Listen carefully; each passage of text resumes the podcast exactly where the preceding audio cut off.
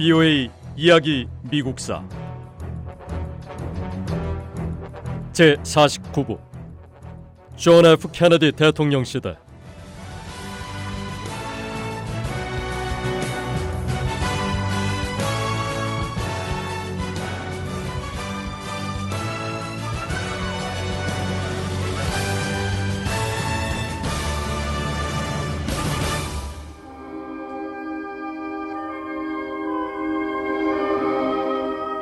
존 F 케네디 대통령 유해는 대통령 전용기 공군 제1호기에 실려 텍사스주 달라스를 떠나 워싱턴 DC로 돌아왔습니다.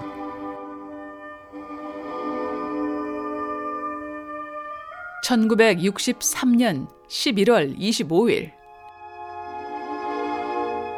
워싱턴 DC에 있는 세인트 매튜 성당에서 존 F 케네디 대통령의 장례식이 거행됐습니다.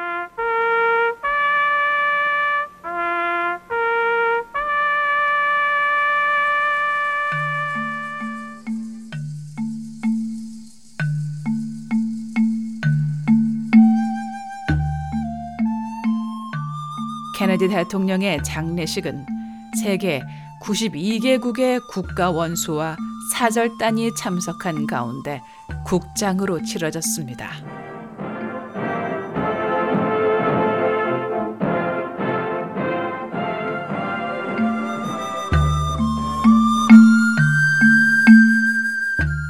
존 F 케네디 대통령은 미국인들에게 꿈과 희망을 안겨주었던 대통령이었습니다.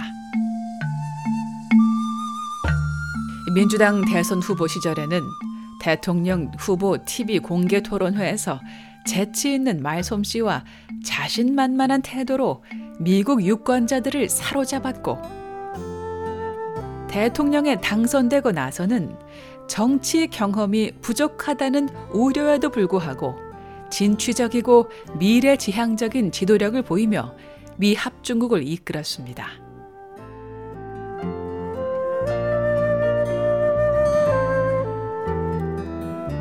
케네디 대통령은 1961년 1월부터 1963년 11월까지 채 3년이 안 되는 기간 대통령직을 수행했지만 많은 미국인이 케네디 대통령이 이뤄낸 성과와 계획했던 약속을 기억하고 있습니다.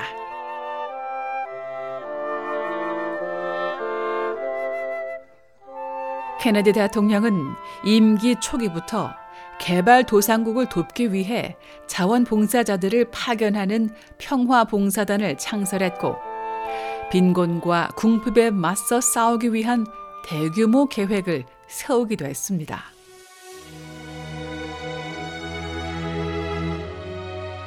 무엇보다 케네디 대통령은 흑인 민권 운동에 강력한 의지를 보였던 대통령이었습니다.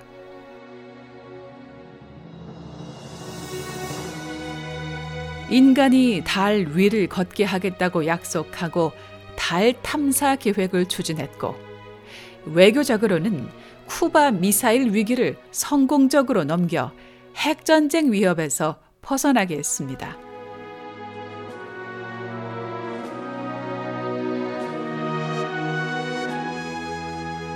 존 F 케네디 대통령은 미 합중국 제35대 대통령으로서 꿈꾸고 계획했던 많은 약속을 유산으로 남겼습니다.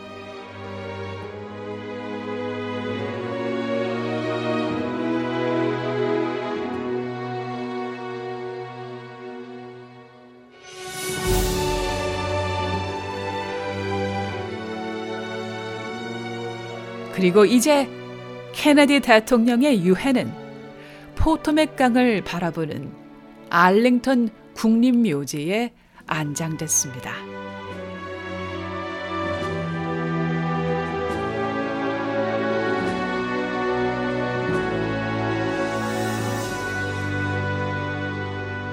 케네디 대통령 묘지에는 지금 이 순간에도 꺼지지 않는 불, 이터널 플레임이 타오르고 있습니다.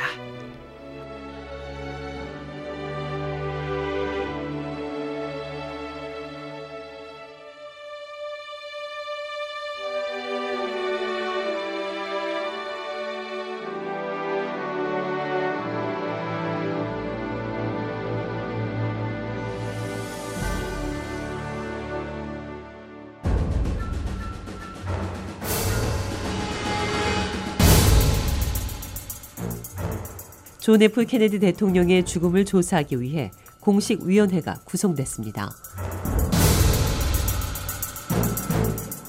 당시 얼 워런 대법원장이 이 위원회를 이끌면서 케네디 대통령 암살 규명을 위한 조사위원회는 워런 위원회라고 불렀습니다.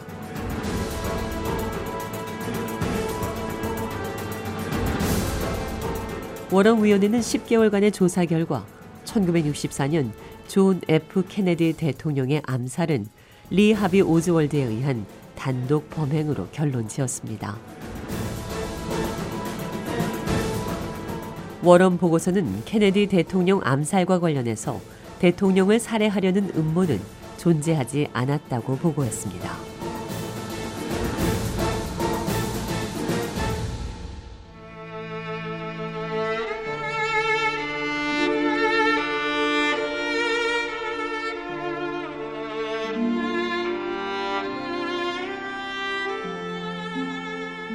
워런 보고서는 케네디 대통령의 죽음은 오즈월드 단독 범행이었고 암살과 관련한 음모는 없었다고 밝혔습니다.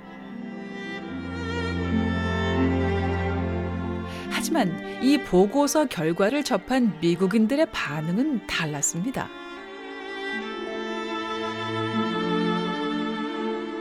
많은 미국인이 보고서 결과를 받아들이지 않았습니다. 여러 차례 실시한 여론조사에서도 많은 미국인이 케네디 대통령의 암살은 음모에 의한 것이었다고 믿었습니다.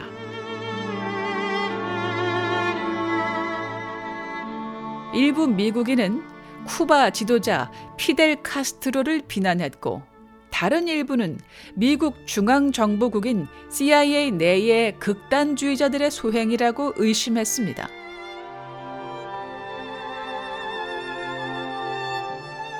그리고 다른 누군가는 범죄 조직에 비난의 화살을 돌렸습니다.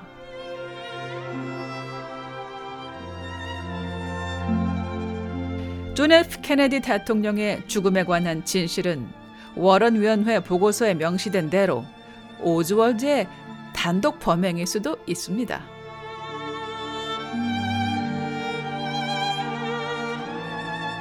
그렇지만 다른 한편으로는 어쩌면 케네디 대통령의 죽음에 관한 완전한 진실은 영원히 알 수 없을지도 모릅니다.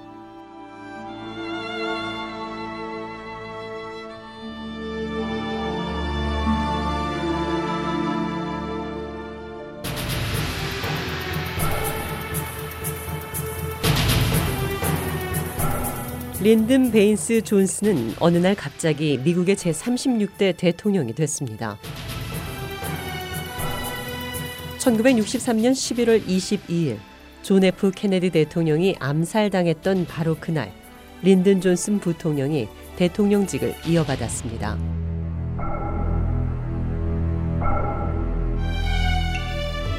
사건 당시 존슨 부통령은 존 F 케네디 대통령과 함께 텍사스주 달라스를 방문 중이었습니다.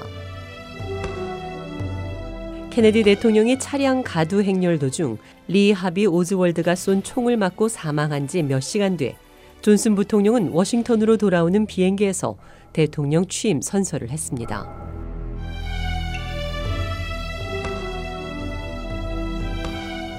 린든 존슨 대통령은 최선을 다하겠습니다.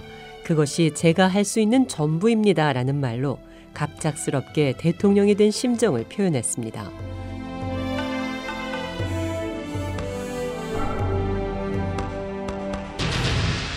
비오의 이야기 미국사 이 내용은 다음 시간에 계속됩니다.